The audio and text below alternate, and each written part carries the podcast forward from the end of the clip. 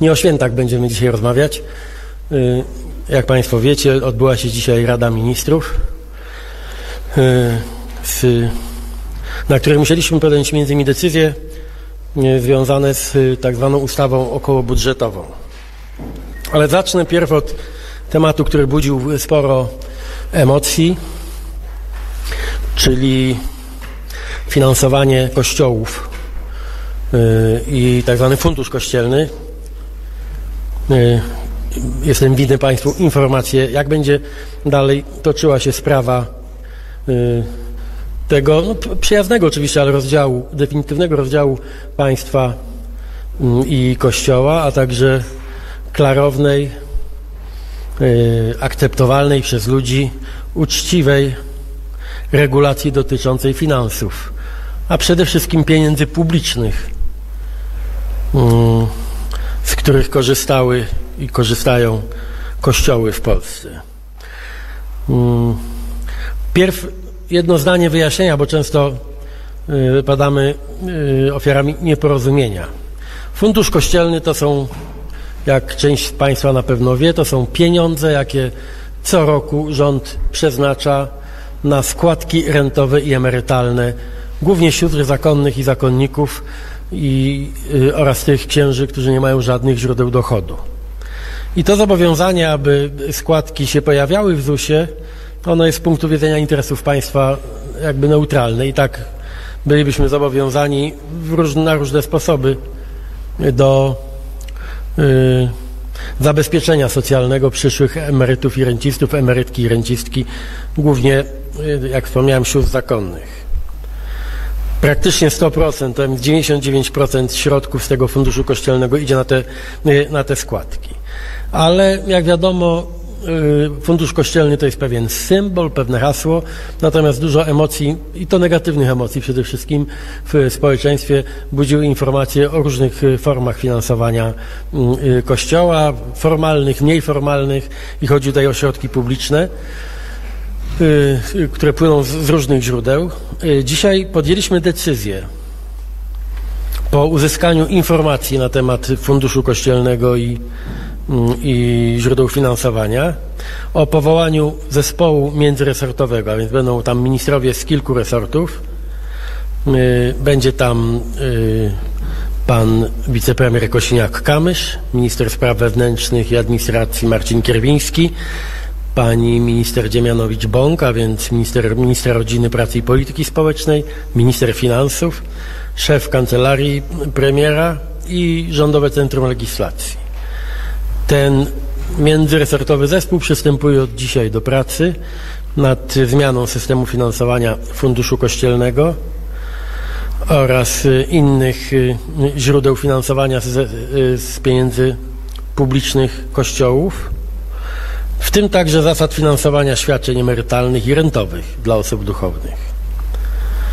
Y, Będziemy czekali niecierpliwie na y, założenia, które zostaną y, zgodnie z przepisami skonsultowane i bardzo mi zależy na uczciwych i takich otwartych konsultacjach i społecznych i przede wszystkim zainteresowanymi kościołami.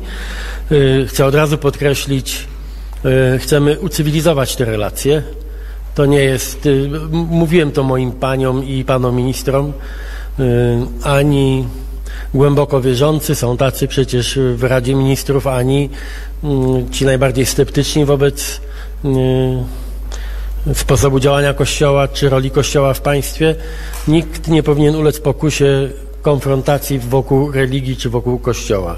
Uporządkujemy te sprawy bez zbędnych emocji, kulturalnie i y, te prace nad y, nowymi regulacjami będą zmierzały i to jest y, ustalenie, będą zmierzały w stronę systemu odpowiedzialności finansowej wiernych za y, swoje kościoły, a więc mówimy tutaj o systemie dobrowolnego odpisu y, od podatku osób zainteresowanych wsparciem swojego kościoła.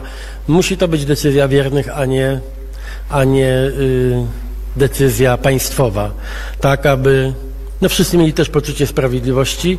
Jedni więzi z kościołem, a drudzy poczucie, że nie płacą na coś, na co nie chcą płacić y, pieniędzy. Tak jak powiedziałem, ten y, założenia będą skonsultowane z zainteresowanymi i y, zespół ministrów przyjął na siebie zobowiązanie zakończenia prac i wprowadzenia nowego systemu na rok 2025. My i tak musielibyśmy renty, emerytury, jak się Państwo domyślacie, i składki przede wszystkim y, w tym roku 2024 i tak odprowadzać, więc y, y, te zmiany nastąpią w najszybszym możliwym terminie, ale nastąpią.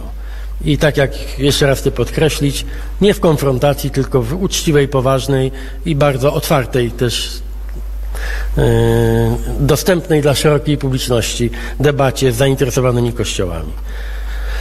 Ci z Państwa, którzy śledzili yy, działania w tej kwestii wiele lat temu, w czasie mojej drugiej kadencji jako premiera, pamiętacie, że podjęliśmy już wtedy pierwsze kroki w tej kwestii.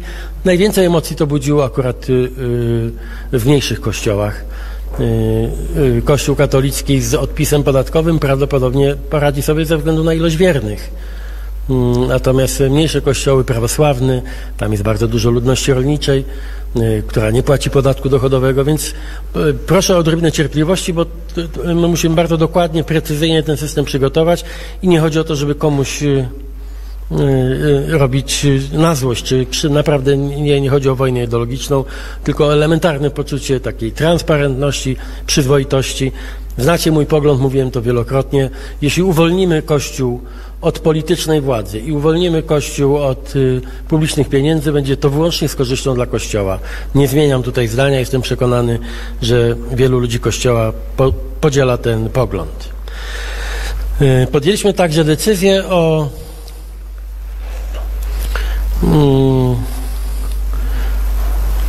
po wecie prezydenta o przygotowaniu przez rząd y, nowej ustawy okołobudżetowej. Jak Państwo pamiętacie, chociaż mało kto na to zwrócił uwagę, w zawetowanej przez pana prezydenta ustawie okołobudżetowej znalazło się stwierdzenie, że minister finansów może a nie jak było za czasów PiSu musi, może przeznaczyć z 3 miliardów y, y, złotych, to jest wartość y, złotych obligacji, jakie miałby do dyspozycji minister finansów, więc w naszej ustawie było, że może przeznaczyć część z tych środków na media publiczne.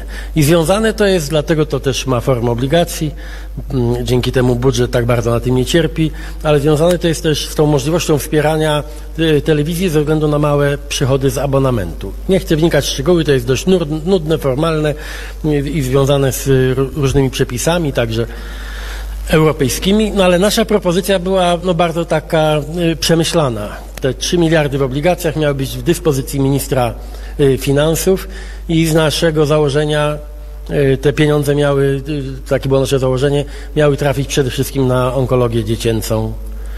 I taki, taki zamysł nam towarzyszył. O tym też publicznie zapewnialiśmy, że takie decyzje minister finansów podejmie. Pan prezydent zawetował tę ustawę z różnymi tego konsekwencjami. Dużo o tym Państwo mówili w swoich mediach i pisali, więc nie będę przypominał jakiego typu konsekwencje to weto y, za sobą y, niesie.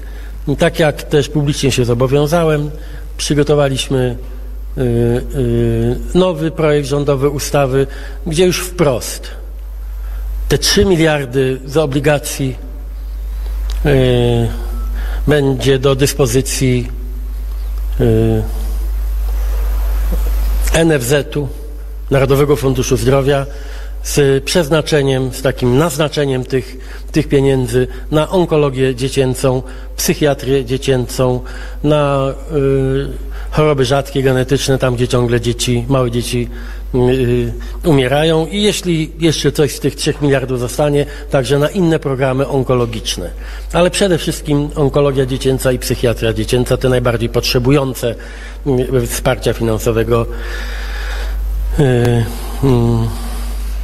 obszary w, zdrowiu. Mm. Weto pana prezydenta y, które jakby kasuje finansowanie z tych obligacji w całości media publiczne, też każe podjąć stosowne decyzje ministrowi kultury. Y, y, Dziś, najpóźniej jutro rano będziecie Państwo poinformowani o kolejnych decyzjach ministra kultury w związku z, y, z, z tymi decyzjami dotyczącymi y, y, tych obligacji, a więc tego potencjalnego wsparcia dla, dla mediów publicznych. Ale tutaj niespodzianki nie ma, bo tak czy inaczej one by trafiły do, y, na leczenie y, dzieci. Ja nie wykluczam, że y, w związku z y, licznymi potrzebami, y, głównie w dziedzinie zdrowia, ale nie tylko, będziemy także w ustawie budżetowej jeszcze mamy na to trochę czasu, jak Państwo wiecie, szukali jeszcze dodatkowych środków, oszczędzając być może na niektórych y, mm, instytucjach i, i y, na administracji i część środków może uda się także przeznaczyć y, w nowym budżecie także na zdrowie i bezpieczeństwo głównie naszych y, dzieci. Mm, Rozmawiałem także dzisiaj z panią minister Katarzyną Kotulą. Y, Będzie gotowa do przedstawienia projektu ustawy o związkach partnerskich po konsultacjach z liderami partii, które wchodzą w skład koalicji 15 października. Podejmiemy decyzję o rządowym lub poselskim charakterze tej in- inicjatywy ustawodawczej, ale mówimy tutaj o tygodniach, a nie miesiącach, a więc jeszcze jeszcze tej zimy ten projekt będziemy y, o związkach partnerskich procedować tak czy inaczej, niezależnie od tego, kto będzie zgłaszał, czy grupa posłów, czy też rząd. Mm. Po posiedzeniu rządu odbył się także, odbyło się także spotkanie Komitetu do Spraw Bezpieczeństwa przy Radzie Ministrów. E, Minister Sikorski zdał relację ze swojej wizyty w Kijowie. Potwierdził to, co wszyscy wiemy, czujemy, że sytuacja na froncie jest y, trudna i generalnie sytuacja w Ukrainie jest dość dramatyczna z różnych powodów i że to wymaga naszej bardzo dużej aktywności, zarówno jeśli chodzi o wsparcie y, dyplomatyczne, polityczne, w, y, współpracy, współpra takiej mocnej współpracy, jeśli chodzi o pomoc y, materiałową dla Ukrainy. No, myślimy tu głównie oczywiście o takich kwestiach jak amunicja, jej ciągle brakuje, broń. Mm, Jak Państwo wiecie, udało się także jakoś no, mm, to nie jest jeszcze finał, ale rozładować emocje na granicy, jeśli chodzi o polskich rolników. Ja też y, mam nadzieję, że y, nasze starania, aby skutecznie reprezentować interesy polskich przewoźników, polskich kierowców, doprowadzą też do mm, y, złagodzenia, a w konsekwencji zakończenia także blokady. I tak jak podkreślam, po rozwiązaniu tych najbardziej palących problemów z punktu widzenia polskich przewoźników i, i kierowców tiru. Ale myślę, że jesteśmy mm, blisko przekonania, że nasze działania mogą przynieść efekty. Zarówno te działania w Kijowie, jak i, jak i rozmowy y, w Brukseli. Pewnie nie, nie, nie, nie, nie sądzę, żebyśmy y, zdobyli no, to maksimum, o jakie dopominają się polscy przewoźnicy. No, ci niektórzy, ci, którzy protestują, ale wydaje się, że mm, to, co jest do osiągnięcia, powinno y, rozładować te emocje i pozwoli być może zakończyć w szybkim terminie y, blokadę na granicy. To tyle, jeśli no, będą Państwo pytali, to Jeszcze prokuratura europejska. Aha, tak. No dzisiaj sfinalizowaliśmy także mm, tę moją zapowiedź mm, jeszcze z przedwyborów w Brukseli. Y, Dzisiaj Rada Ministrów podjęła decyzję, która zobowiązuje ministra sprawiedliwości do działań na rzecz pilnej notyfikacji mm, o to się nazywa wzmocnieniu współpracy z prokuraturą europejską, ale de facto mówimy o przystąpieniu Polski do prokuratury europejskiej. To także powinno ułatwić szybsze i zdobywanie i y, takie transparentne i zgodne z regułami wydawanie środków europejskich. Także to jest ten kolejny punkt, który udało nam się pilnie zrealizować. I bardzo proszę o pytania, bo widzę, że jest już kolejka. Bardzo proszę. Dzień dobry, E, kłaniam się Jan Piotrowski, TVN24. Panie premierze, ja pozwolę sobie zapytać, pozwolić, e, poprosić o doprecyzowanie. E, Jeżeli chodzi o ustawę okołobudżetową, czy jak rozumiem, ten, te zmiany, które pan, o których pan wspomniał, czy one zostaną dodane jako autopoprawka do tego, co prezydent zwrócił do parlamentu, czy wychodzicie z nowym, jak, jeśli dobrze liczę, trzecim już projektem ustawy okołobudżetowej, bo jest jeszcze ta prezydencka, która będzie w parlamencie. Jak to technicznie jest rozwiązane? I druga kwestia, co w takim razie z finansowaniem mediów publicznych? Pan e, powiedział o e, ministrze kultury. Jak rozumiem, tego będą dotyczyły jego decyzje. Czy to w tym projekcie, który y, Państwo chcecie poprawić, czy złożyć, czy on już, y, czy ta kwestia się znalazła, czy się dopiero znajdzie właśnie jako poprawka? W tej drugiej sprawie nie mam nic więcej do dodania. Nie, minister kultury będzie zajmował się sytuacją mediów publicznych po wecie prezydenta, a więc po, e, po e, no, w, sytuacji, w której TVP nie ma do dyspozycji tych 3 miliardów w obligacjach. No, mówię TVP w skrócie, chodzi o, y, o media pu- publiczne, więc jako właściciel, no nie, nie osoba, tylko urząd, Ministerstwo Kultury, jako właściciel będzie zobowiązany do podjęcia no, racjonalnych, spokojnych, racjonalnych decyzji, tak żeby móc skutecznie działać w obliczu małych bardzo środków, y, jakie będą przeznaczone na media publiczne. Nam bardzo zależało na tym, bo generalnie ja jestem zwolennikiem y, w polityce zdrowego rozsądku i pewnej elastyczności, tak żebyśmy mieli y, różne pola manewru i reagowali wraz z potrzebami. Dlatego zakładaliśmy, że ta furtka, że jeśli będzie jakaś sytuacja dramatyczna, mm, y, przy, na przykład właśnie przy przekształceniach, restrukturyzacji y, y, y, mediów publicznych, jak Państwo wiecie, czy domyślacie się, tam są gigantyczne przyrosty zatrudnienia, tam niektórzy ludzie, ci, którzy służyli propagandzie, zarabiali gigantyczne pieniądze nieuzasadnione. To, to, to jest naprawdę stajnia Ugiasza i tam trzeba będzie robić dużo, dużo porządków. Niektóre będą kosztowały. Y, I dlatego zależało nam na tym, żeby mieć taką elastyczną formułę, że jak jest niezbędna pomoc w restrukturyzacji, to żeby ona była dostępna. Y, Jest rezerwa w dyspozycji prezesa Rady Ministrów, także obligacje i to jest duża rezerwa, jeszcze przygotowana przez rząd Morawieckiego, więc przy jakichś nagłych potrzebach, tak żeby nie było zawału, media publiczne dostaną wsparcie, ale nie będzie to, mm, to Bizancjum, znaczy te miliardy, y, które później przekładały się na jakieś absolutnie kosmiczne mm, y, zarobki, premie y, funkcjonariuszy pisowskich w tych mediach. Będziemy, tu, niektórzy myślą, że chodzi wyłącznie o politykę. Oczywiście media publiczne pod rządami PiSu zatruwały mm, życie publiczne. Co do tego chyba nikt nie ma wątpliwości. To, co tam się działo, było poniżej wszelkiej krytyki. Ale tu chodzi także o racjonalne działania menedżerskie, gospodarcze. Marnotrawiono tam gigantyczne środki i będzie trzeba w związku z tym mm, po, m, też podejmować stosowne y, decyzje takie restrukturyzacyjne. Mm, I temu będzie czas poświęcał minister kultury, a nie y, w, y, szukaniu pieniędzy w nowej ustawie. Ustawa okołobudżetowa, którą składamy, jest mniejsza jak była nazwa, ale jest ustawą, jest inicjatywą rządową, a więc jest nowym, formalnie nowym projektem ustawy. Tam się niewiele rzeczy zmienia. Nam bardzo zależało na tym i to mogę powtórzyć i potwierdzić. Nauczyciele y, y, początkujący, a więc ci, którzy mogli liczyć na 33% podwyżki y, bo mało zarabiali, 30% nie dawało tych 1500. No, mm, zainteresowani wiedzą o czym mówię. Mogą spać spokojnie. Y, Ustawa okołobudżetowa, ta nasza, wejdzie w życie z pewnym opóźnieniem, no bo nie wyobrażam sobie, żeby prezydent Duda znowu się zabawił z ludźmi, no bo się zabawił z ludźmi, przecież nie z nami. My jesteśmy odporni.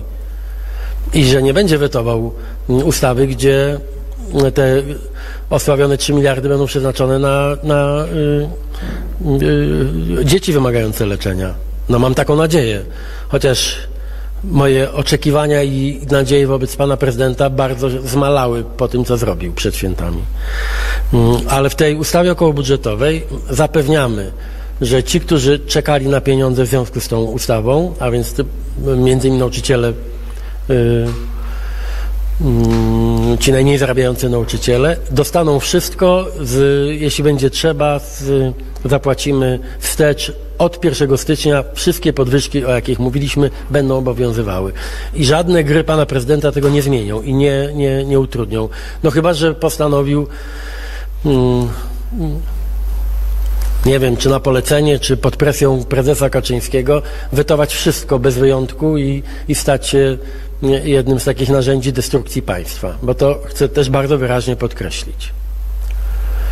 Y, y, y, Kończąc kwestię ustawy okołobudżetowej. Ona jest gotowa. Dzisiaj ją wyślemy do Sejmu. Będziemy procedować. Ona też skonsumuje to, co prezydent wyraził w swoim, w swoim projekcie. Mniej więcej będzie precyzyjniejsza. No, między innymi wyraźnie powie, że te 3 miliardy idą na, na y, y, onkologię dziecięcą. Więc y, jest no, lepsza. Ym, Ale tu mi nie chodzi o przepychanki z panem prezydentem. Mogę tylko właśnie uspokoić, że mm, marszałek Hołownia zdecydował, że Sejm zbierze się tak, jak miał się zebrać. W związku z tym ta ustawa będzie działała wobec ludzi, którzy czekają na pieniądze wstecz. I wszyscy dostaną to, co mieli dostać od 1 stycznia. To jeśli można jeszcze e, pozwolę sobie dopytać właśnie o te kwestie, e, czyli apelu prezydenta o to, żeby jak najszybciej zająć się e, tym projektem. Dlaczego nie od razu, dlaczego dopiero na początku stycznia? Słuchajcie, to, ponieważ temat dotyczy ludzkich nadziei, ludzkiej złości w tej chwili, y, więc ja nie będę tutaj żadnych, nie, nie będę się śmiał, chociaż właściwie trzeba by wybuchnąć śmiechem, słysząc od pana prezydenta, który y, y, zrobił to weto, doprowadził wielu ludzi do, do lęków, a nawet do rozpaczy. To weto opóźnia wszystko, a następnie pan prezydent wzywa do tego, żeby robić y, wszystko jak najszybciej. Y, Nie sądzę, żeby było technicznie możliwe, bo ustawa to jest poważna rzecz. My tam mówimy o miliardach złotych, mówimy o wynagrodzeniach dla ludzi. Więc y, wywołanie Sejmu z dnia na dzień, bo takie, taki grymasik pan prezydent zademonstrował, moim zdaniem nie ma znaczenia, tym bardziej, że my gwarantujemy, że przyjęcie tej ustawy, jeśli prezydent jej nie zawetuje znowu, yy, yy, w pierwszej połowie stycznia nie zaważy w żaden negatywny sposób na podwyżkach, jakie są w tej ustawie zagwarantowane. Macie na to moje słowo. Słuchaj, coś, za dużo flaszek tutaj Tak, tak, po świętach. Bardzo proszę, następne pytanie. Dzień dobry, witam Niewodowski, Michał Fakty TVN. E, Chciałem dopytać o dwie kwestie. E, Pierwsza kwestia związana z mediami publicznymi. Jak pan e, premier odpowie na zarzuty, że zmiany w mediach publicznych to łamanie prawa i co dalej, jakie będą dalsze kroki i czy przewidywany jest wariant tak zwany siłowy? Oraz e, kwestia panów Kamińskiego i Wąsika.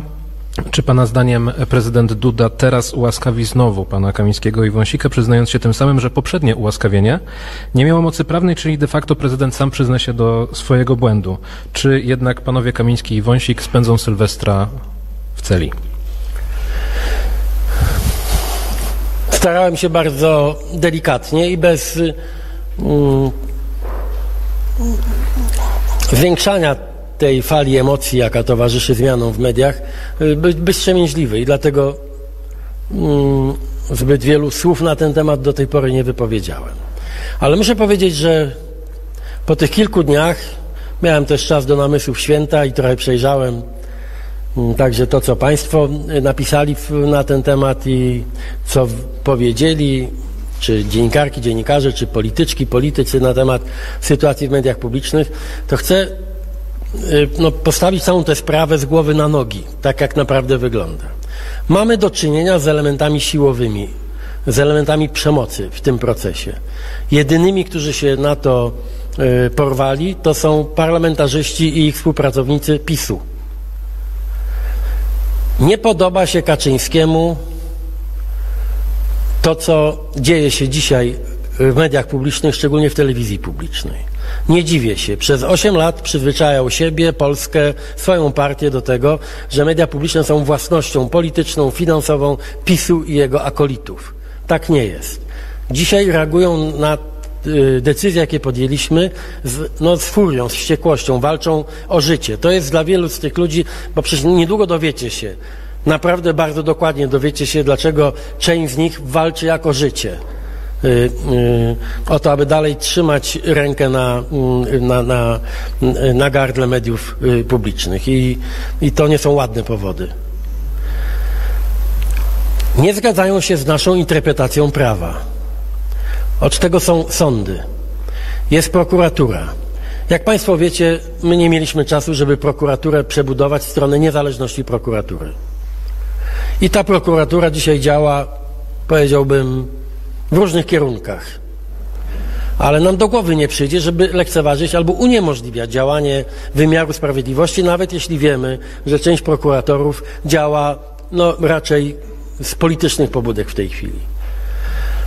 Sprawa jest, jak wiecie, y, y, jeden wniosek jest w sądzie rejestrowym, funkcjonują w Polsce sądy powszechne. Złożyliśmy wnioski do prokuratury na działanie y, nielegalne i przemocowe ze strony posłów. Tych wniosków w tej chwili jest sześć i to są wnioski w sprawie. Chcemy, żeby to prokuratura rozstrzygnęła, kto używał tam przemocy. Mamy do czynienia z okupacją budynków publicznych. Mieliśmy do czynienia z takim zagrożeniem siłowym wejściem do tak zwanej infrastruktury krytycznej. Mamy do czynienia w związku z tym i z wykroczeniami, z łamaniem zasad takiej przyzwoitości i, z wykrocz- i, i z, być może także z przestępstwami, ale od tego jest prokuratura, policja i sąd. Jesteśmy przekonani, że nasze działania są zgodne z prawem. Jeśli ktoś ma inne zdanie, ma możliwość w Polsce, w której mm, wygraliśmy wybory, o tym, czy ktoś ma do czegoś prawo, czy nie, decydować będzie wymiar sprawiedliwości, a nie Kaczyński czy Tusk. To jest ta zmiana, z którą y, PiS nie jest w stanie się pogodzić. Y, my będziemy bardzo konsekwentni. Niektórzy pytają, dlaczego sami nie używacie siły. Przecież mm, mamy do czynienia z, licznymi naruszeniami porządku, miru domowego, y, własności. Nie tylko dlatego, że były święta. To nie jest fajny czas no, na, na złe rzeczy i na przemoc. Ale ja mam takie głębokie przekonanie, że polska polityka ma być wreszcie wolna od tej przemocowości słownej, y, fizycznej, od y, nadużywania władzy. I wolę, żeby ten, ta machina państwa i prawa toczyła się powoli, ale konsekwentnie jak walec. Każdy, kto naruszył lub złamał prawo, w czasie prób okupowania budynków czy blokowania zmian, jakie przeprowadzamy zgodnie z prawem, y, y, każdy odpowie mm, indywidualnie za to, co robił. I nieważne, czy jest parlamentarzystką, czy parlamentarzystą PiSu, bez znaczenia. Będziemy głosowali także uchylenie immunitetu tym wszystkim, którzy wczoraj, dziś, jutro decydują, decydowali się, czy decydują na łamanie i naruszanie prawa i nie będzie świętych krów. Ale będę działał i tak, proszę też moich ministrów, y, spokojnie i systematycznie. Y, no bardzo bym chciał, żeby, żeby sprawiedliwość była y, w Polsce czymś, czego nie można uniknąć, nawet jeśli trochę czasu to zajmuje. W kwestii sprawiedliwości, y, kwestia pana Kamińskiego i Wąsika, czy oni... Słuchajcie, ta sprawa jest przecież y, moim zdaniem bardzo prosta. Ja mam inne, rozmawiałem o tym długo z panem prezydentem, dwa razy już. Muszę powiedzieć, że chociaż mamy i na zewnątrz, i wewnątrz naszego kraju sprawy bardzo poważne, to myślę, że 80% czasu pan prezydent poświęcił w, w czasie długich dwóch naszych spotkań y, panu Kamińskiemu i panu Wąsikowi. No, jak się domyślacie, mamy inny pogląd na temat ich działania w przeszłości i wtedy, kiedy po raz drugi dostali władzę do swoich rąk. Ja powiedziałem to panu prezydentowi i mogę to powtórzyć publicznie. Y, ja nie jestem od tego, żeby rozstrzygać, czy jego ułaskawienie było skuteczne, czy nie. Czy jego ułaskawienie wówczas było legalne, czy nie. To nie jest moja rola. To jest, y, mm, to jest rola sądów, trybunałów, żeby takie kwestie rozstrzygać. Natomiast y, nie mam żadnych wątpliwości, że ułaskawienie panów Wąsika i Kamińskiego bardzo ich rozzuchwaliło. Niczego nie nauczyło. Ani kara, ani ułaskawienie. I widać wyraźnie, że nie wyciągnęli żadnych wniosków. Ich działania po tym ułaskawieniu y, w rolach ministrów, szefów CBA były naznaczone podobnym piętnem, jak wtedy, kiedy, kiedy robili rzeczy, które skończyły się dla nich przed sądem. Ale pan prezydent ma inne zdanie i uważa, że są niewinni i zasługują na łaskawienie. Jeśli pan prezydent tak uważa, to powinien ich teraz łaskawić.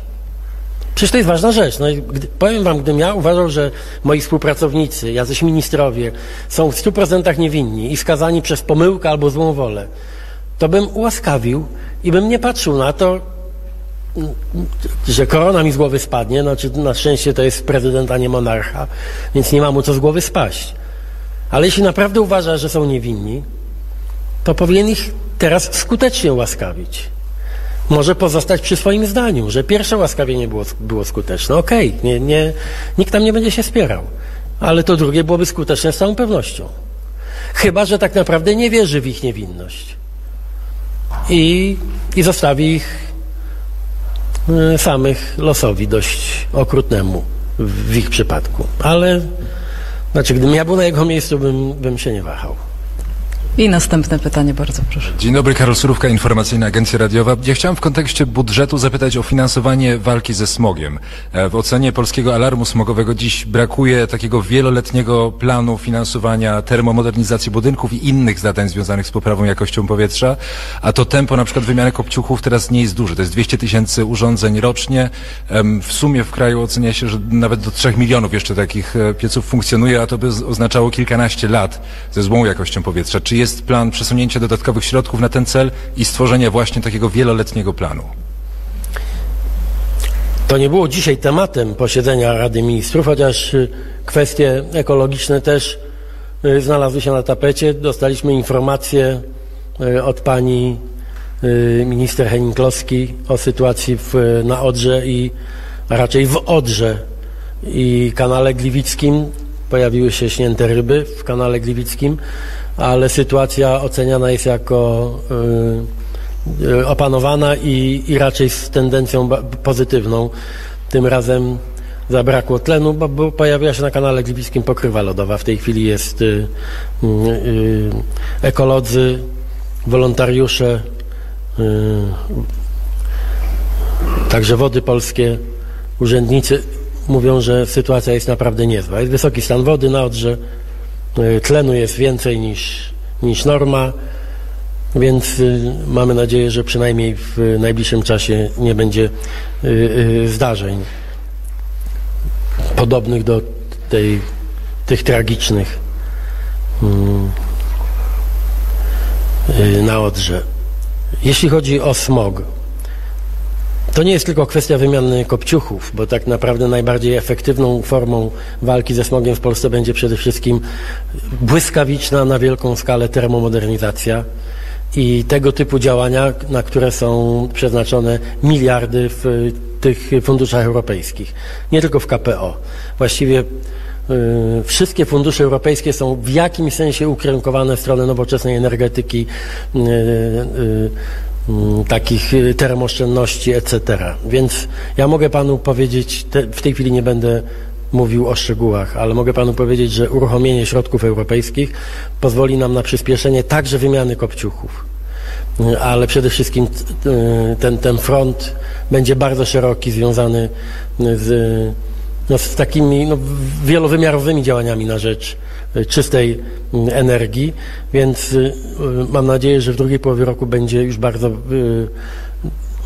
no będziemy taką, tak sądzę, rekordzistami w skali Europy, jeśli chodzi o tempo zmian w tej dziedzinie. Niestety mamy bardzo zły punkt wyjścia, więc, więc nie trudno będzie uzyskać dobry wynik, ale gwarantuję Państwu, że, że w drugiej połowie roku będzie już widać bardzo no, w powietrzu będzie widać, będzie więcej widać, że te europejskie środki działają. Chciałem zapytać jeszcze o jedną sprawę bieżącą. Chodzi o liczbę zakażeń COVID-19 i RSV.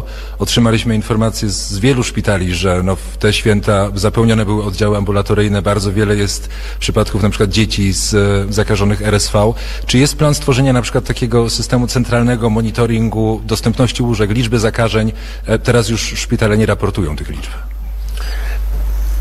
Z jednej strony prosiłbym o niewywoływanie jakby nastrojów pani, nie, to nie za pana uwaga, tylko oczywiście mamy do czynienia z innymi wersjami COVID-u, mniej zjadliwymi, znaczy one nie są t, t, tak zabójcze, ale oczywiście ciągle zdarzają się także przypadki śmiertelne, jak wiadomo.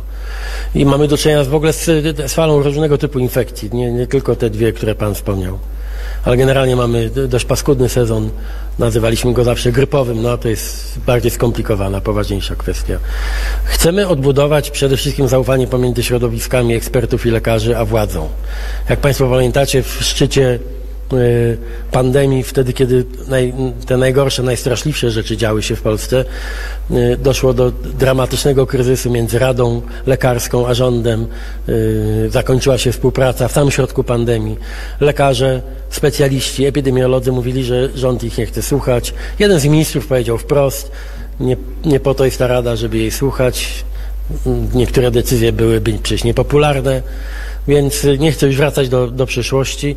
Y, Jednym z pierwszych zadań dla pani minister Leszczyny jest y, natychmiastowa odbudowa zaufania i gotowość do współpracy z ekspertami i odrzucenie polityki, jeśli chodzi o y, y, y, te potrzebne działania. Ja proszę wierzyć, nie będę się wahał, jeśli będzie trzeba podjąć działania, które nie wszystkim mogą się podobać, ale, ale będą ratowały zdrowie i, i życie ludzi. Dzisiaj nie ma żadnej potrzeby mówić o restrykcjach, które towarzyszyły y, tej, tej, tej strasznej pandemii, więc y, mm, no, będziemy szukali sposobów medycznych, a nie, a nie państwowo-społecznych, żeby y, niwelować y, konsekwencje y, tych infekcji. No, będzie, ta zima nie będzie łatwa na pewno. I następne pytanie. Dzień dobry panie premierze, Klaudia Szumielewicz, Polsat News. Wspominał pan o sytuacji e, na granicy e, dotyczących protestujących. Czy możemy doprecyzować jakieś e, konkretne rozwiązania, które zostaną wprowadzone, czy ewentualne scenariusze, które e, chciałby rząd wdrożyć, żeby m, temu e, konfliktowi tam po prostu zapobiec, załagodzić?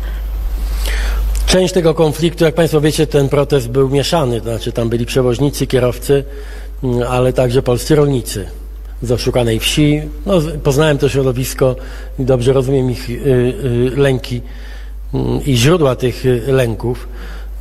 Po rozmowie z mojego upoważnienia minister Siekierski długo rozmawiał z rolnikami i ta część protestu została mm, wygaszona. Będziemy na pewno działać.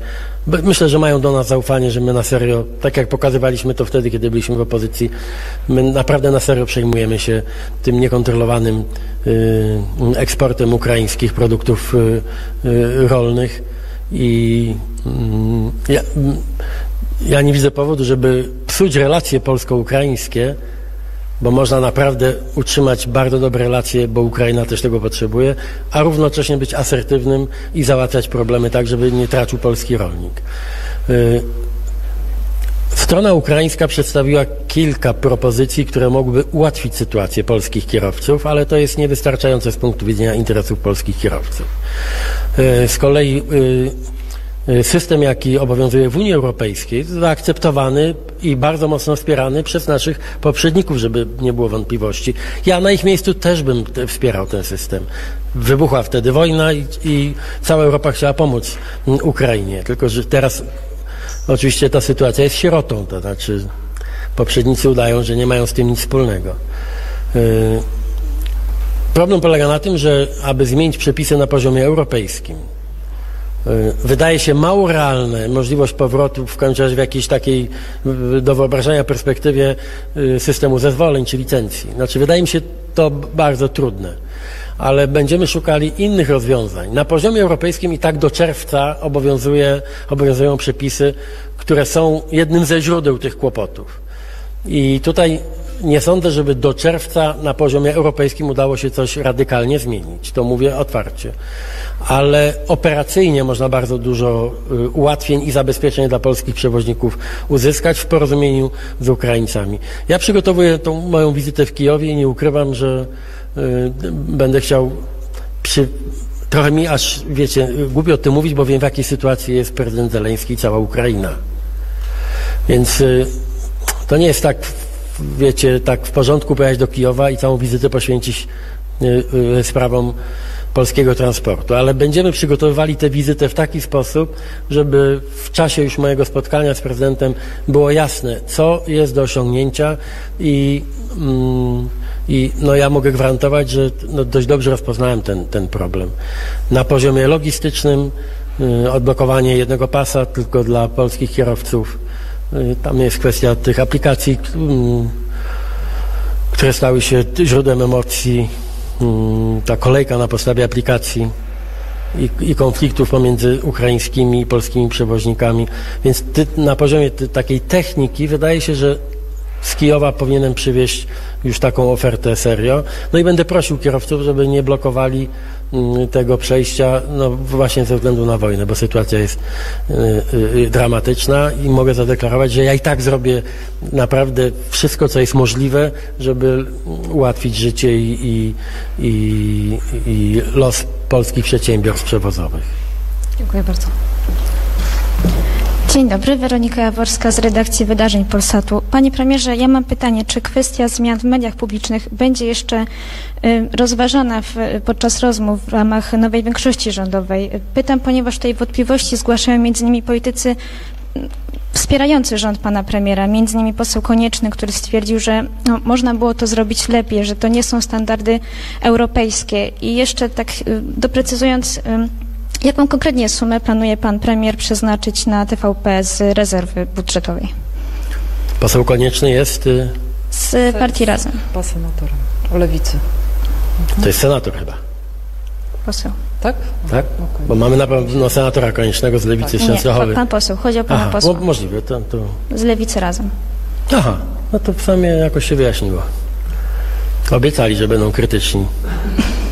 Więc dotrzymują, dotrzymują słowa. Jakoś to, jakoś to, to, to przetrwamy. Słuchajcie, bo ja nie chciałem się na tym za długo rozwodzić, ale nie ma takiej wersji przywrócenia mediów publicznych narodowi, która by nie wzbudziła furii Kaczyńskiego i PiSu.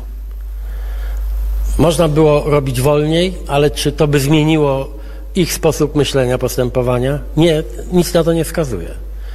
Kwestionują wynik wyborów, na tym polega problem. Nie pogodzili się z utratą władzy. Ja chcę, żebyście Państwo, bo czytałem komentarze niektórych publicystów. Yy, którzy uważają, że my robimy to samo, co robił PiS z mediami. Czy Państwo pamiętacie, w jaki sposób, niezgodny z konstytucją, PiS przejmował media, e, obsadzał swoimi ludźmi, podejmował decyzje o władzach w tych mediach e, przez Radę Mediów e, Narodowych, też według Trybunału niezgodnie z konstytucją. Myśmy nie zgadzali się z tym, ale czy widzieliście, żeby posłanki, posłowie Koalicji Obywatelskiej wjeżdżali ze swoimi asystentami, swoimi bąkiewiczami do studiów telewizyjnych, szarpali się z y, szeregowymi pracownikami PAP-u? Znaczy problem polega na tym, że żeby naprawić sytuację w mediach publicznych i zobaczcie, jak wyglądają dzisiaj przekazy w mediach publicznych. No, Nie są idealne, wiadomo w jakich warunkach pracują. Też docencie to. Ci ludzie pracują, są terroryzowani, straszeni przez PiS, przez niektórych prokuratorów. Yy, To, to nie jest yy, łatwa rzecz dla nich. Yy, Ale, ale zobaczcie, nie ulegli pokusie, żeby zrobić media takie, wiecie, PiS na odwrót. Ja nie mam żadnych wątpliwości, że te pierwsze dni pokazały, że tak naprawdę zadaniem, jakiego się podjęliśmy, jest, to jest zadanie przywrócenia normalności, jakiejś takiej elementarnej równowagi i przyzwoitości w mediach, y, w mediach publicznych. Y, Łamanie prawa, przepisów, y, dobrych obyczajów, to jest wszystko po stronie PiSu. Mówią, i, i to mnie tak irytuje, że a, ta władza zaczyna od siłowego prze, przejęcia mediów. Jeszcze dzisiaj oglądałem podpis y, y, pana prezesa Matyszkowicza, który odchodził, który podpisał dokumenty nie tylko o swojej rezygnacji, ale także przekazaniu obowiązków y, swoim następcom. My działamy zgodnie z prawem. Jeśli ktoś uważa, że my działamy niezgodnie z prawem, ma do tego instytucje odwoławcze, a nie pięści. I dlatego bardzo bym Państwa też prosił o to, żebyśmy nazywali te rzeczy po imieniu. Legalnie, zgodnie z przepisami, naszą interpretacją. Taki bałagan zostawił Kaczyński prawny, że właściwie każdy ma tutaj możliwość interpretowania prawa jak chce. Nie mamy Trybunału. Ta Rada, Rada Mediów jest niekonstytucyjna w, w zakresie spraw, którymi się zajmuje, czyli obsadzaniem władz mediów. Jest, jest totalny bałagan.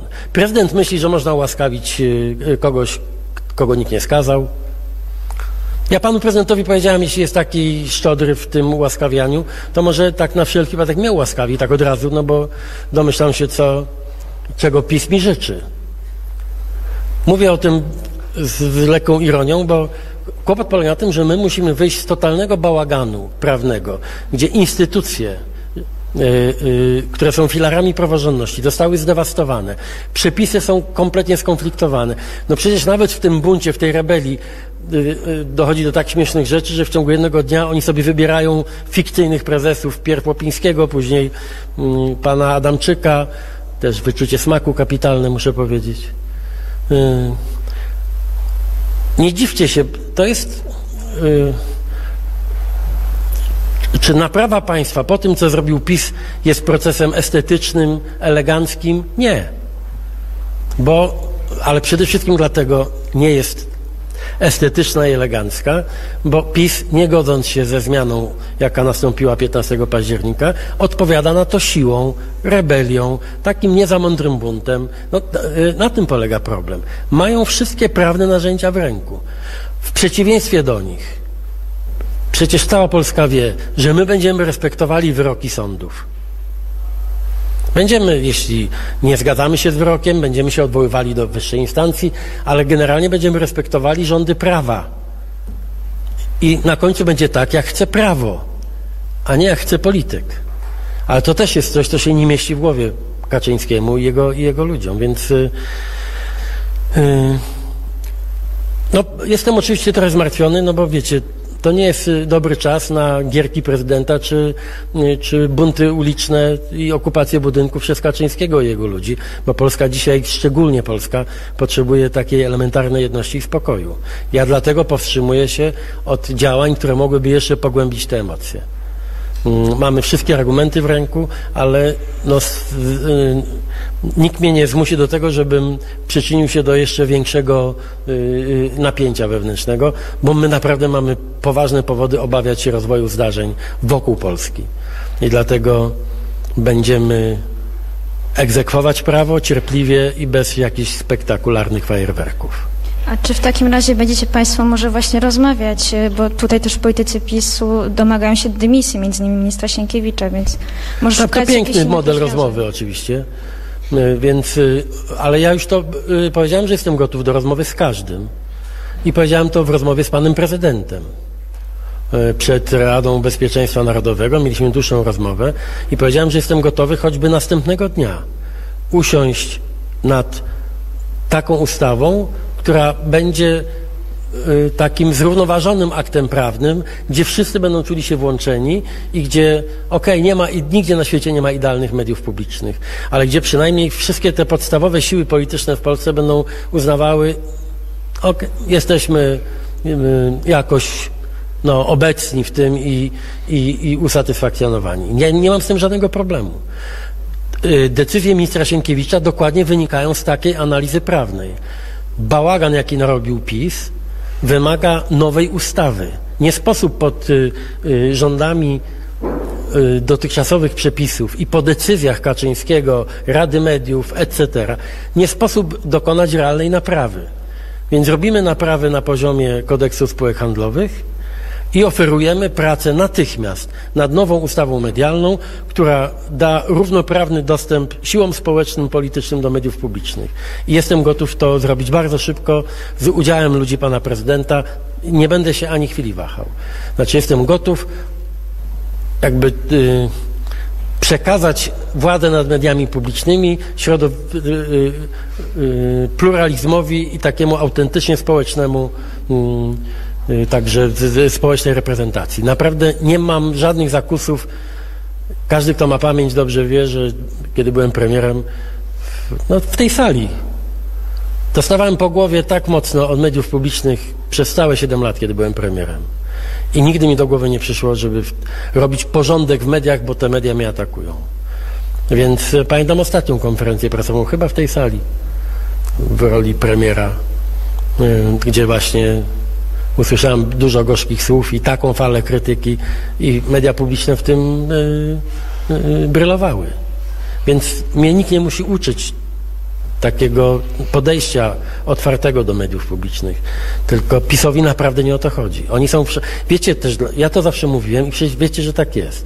Gdyby oni nie mieli Kurskiego, Rachonia, Kłeczka, całej tej grupy funkcjonariuszy, gdyby nie mieli tych wszystkich mediów publicznych w garści, w takiej żelaznym, w takim żelaznym uścisku, nie wygraliby żadnych wyborów. Polska by nie zmarnowała tych lat. Nie wyg- I oni wiedzą, że y, y, y, wtedy, kiedy prawda przeważa w życiu publicznym, oni nie mają szans. I dlatego tak wściekle dzisiaj atakują nasze decyzje w sprawie mediów publicznych. Bo najbardziej na świecie boją się obiektywnych mediów. To jest dla nich rzeczywiście, znaczy prawda w mediach publicznych jest zabójcza dla PiSu, ja to wiem. I dlatego walczą jak, y, y, no, momentami jak opętani. I dziękuję bardzo. Jeszcze Czy... tylko pan premier doprecyzował, jaką kwotę na TVP z rezerw, Słucham? Nie. jaką konkretnie kwotę z rezerw budżetowych w takim razie na media publiczne pan premier planuje? Możliwie niewielką, jeśli w ogóle. Zobaczymy, jak będzie wyglądała restrukturyzacja. Bardziej miliard, dwa. Wydaje mi się, że odpowiedź już padła. Znaczy, Dziękuję. ja nie, nie, nie zwodzę pani redaktor. Na pewno, znaczy, y, to, na czym mi zależało, to nie, że dostaną teraz znowu ten kufer złotych sztab i diamentów i, i, i będą się cieszyli y, z, z konsumpcji tych, tych pieniędzy publicznych. Jeśli będzie potrzeba jakiejś kwoty, żeby uratować byt, media publiczne są od misji. Wyobraźcie sobie, że te media publiczne będą zajmowały się tylko misją publiczną. Mają prawo do reklam, mają największy zasięg w Polsce. No jaki jest powód, żeby y, wchłaniać kolejne miliardy złotych, jeśli ma się reklamy, jeszcze jakieś wpływy z abonamentu y, i uprzywilejowaną pozycję i w kablówkach, i jeśli chodzi o zasięg, i, y, więc y, my będziemy chcieli doprowadzić możliwie szybko do sytuacji, że te media nie, nie, nie, nie, wsysają tych pieniędzy jak, jak gąbka. Dziękuję I następne pytanie, proszę. I ostatnie, jak widzę, tak? tak? Kolega A, za jeszcze mną jeszcze był. Aleksander Wierzyński. był, patrz był. No, ale może chce raz jeszcze człowiek. No.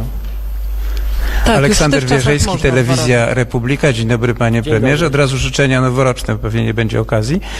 Em, pierwsze pytanie dotyczy kwestii, która tu nie padła i może nie była również e, na dzisiejszym posiedzeniu rządu, a rzecz jest ważna, dotyczy budżetu na wojsko. Docierają takie informacje, że w tym budżecie e, przedstawionym przez e, rząd Morawieckiego było 138 miliardów na wojsko.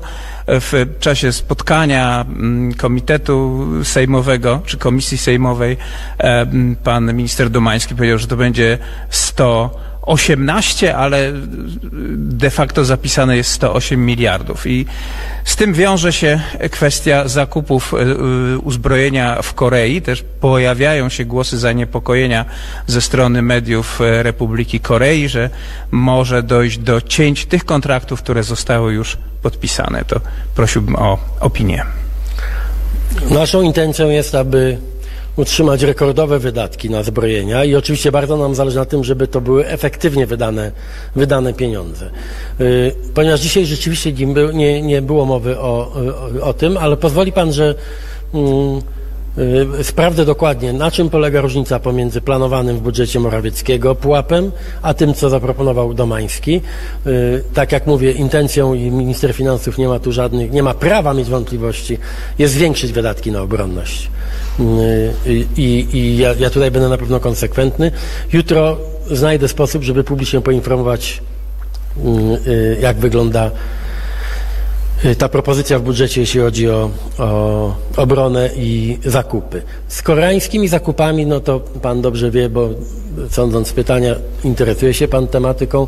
Tam pojawił się problem, że nie wiem, kto wprowadził w błąd, czy źle to skalkulował minister Błaszczak, czy Koreańczycy się wycofali, ale istotną część zakupów koreańskich miał sfinansować kredyt, który miała udzielić Korea.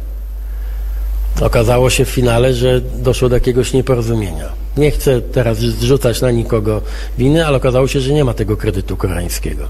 Więc y, jeśli pojawiają się czasami wątpliwości co do kontraktów koreańskich, to one wynikają raczej z, no, z tego, co się ujawniło jeszcze zanim wygraliśmy y, wybory. Y, pe- też o tym długo rozmawiałem z panem prezydentem między innymi. Mm, Sprzęt koreański miał wielką zaletę, bo był dostępny zaraz, ale miał też, powiedziałbym, nie same zalety. No nie chcę tutaj e, e, rozstrzygać. Nie jestem specjalistą, ale, ale mam prawo tak powiedzieć. Więc y, naszym zadaniem jest też bardzo szybko rozwikłać i rozjaśnić wszystkie wątpliwości dotyczące, szczególnie jeśli mówimy o kontraktach na lata i na miliardy dolarów czy euro, y, żeby wszystko było jasne, bo jesteśmy winni to też opinii publicznej. Chcę panu powiedzieć, że przez ostatnie gdzieś półtora roku prosiłem, groziłem, yy, wysyłaliśmy posłów, komisje pracowały i była jedna prośba. Pokażcie, na czym polega tak naprawdę każdy z dużych kontraktów, niezależnie z jakim krajem zawarty. Gdzie są, czy, czy wszystko jest ok, czy nie ma gdzieś pułapek. Nie udało nam się zdobyć tych informacji. Więc y, teraz po, pozwolicie Państwo, że biorąc pod uwagę skalę wydatków i kwestie bezpieczeństwa, będziemy starali się zrobić bardzo uczciwy i błyskawiczny przegląd y, dotychczasowych kontraktów z intencją ich kontynuowania, żeby nie było wątpliwości. Ja, się, ja mam wielką nadzieję, że nie będzie tam niczego takiego, co by kazało nam y, zrewidować y, niektóre z nich. Takie szybkie pytanie, bo a propos tego, co pan powiedział, no bo e, państwu jako opozycji brakowało rzetelnych informacji ze strony rządu Morawieckiego dotyczących zakupów zbrojeniowych. No i to jest zrozumiałe, że posłowie opozycji, zwłaszcza ci, którzy mają odpowiednie poświadczenia, powinni coś takiego mieć. Czy wobec tego planujecie państwo mm, inną współpracę z obecną opozycją niż ta, która y, opozycja, kiedy była rządem, oferowała wam? Ja uważam, i to niezależnie teraz, co, co kto o kim myśli w polskiej polityce, ale jeszcze, no zresztą po to jest na przykład Rada Bezpieczeństwa Narodowego, po to mamy prezydenta, y, żeby starać się kwestie obronności, w tym zakupów, kontraktów zbrojeniowych, wyjąć z, ze sporów politycznych bieżących i żeby to była przestrzeń, gdzie no, y, wszy- wszyscy wszystkich traktują z jakimś elementarnym zaufaniem.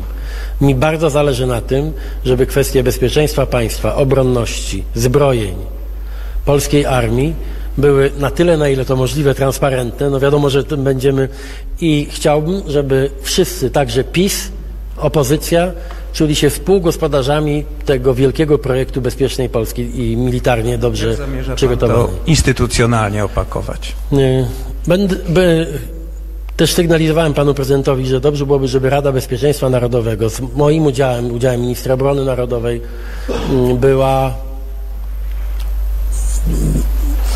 intensywniej, że tak powiem, pracowała i była poświęcana od czasu do czasu także tym informacjom, które dotyczą kontraktów. To jest najlepsze miejsce, tam jest zachowana tajność, są reprezentanci wszystkich sił, znaczy nie wszystkich, bo akurat na pierwszej Radzie Bezpieczeństwa Narodowego, na którą pan prezydent mnie zaprosił od lat, nie było przedstawiciela PiSu.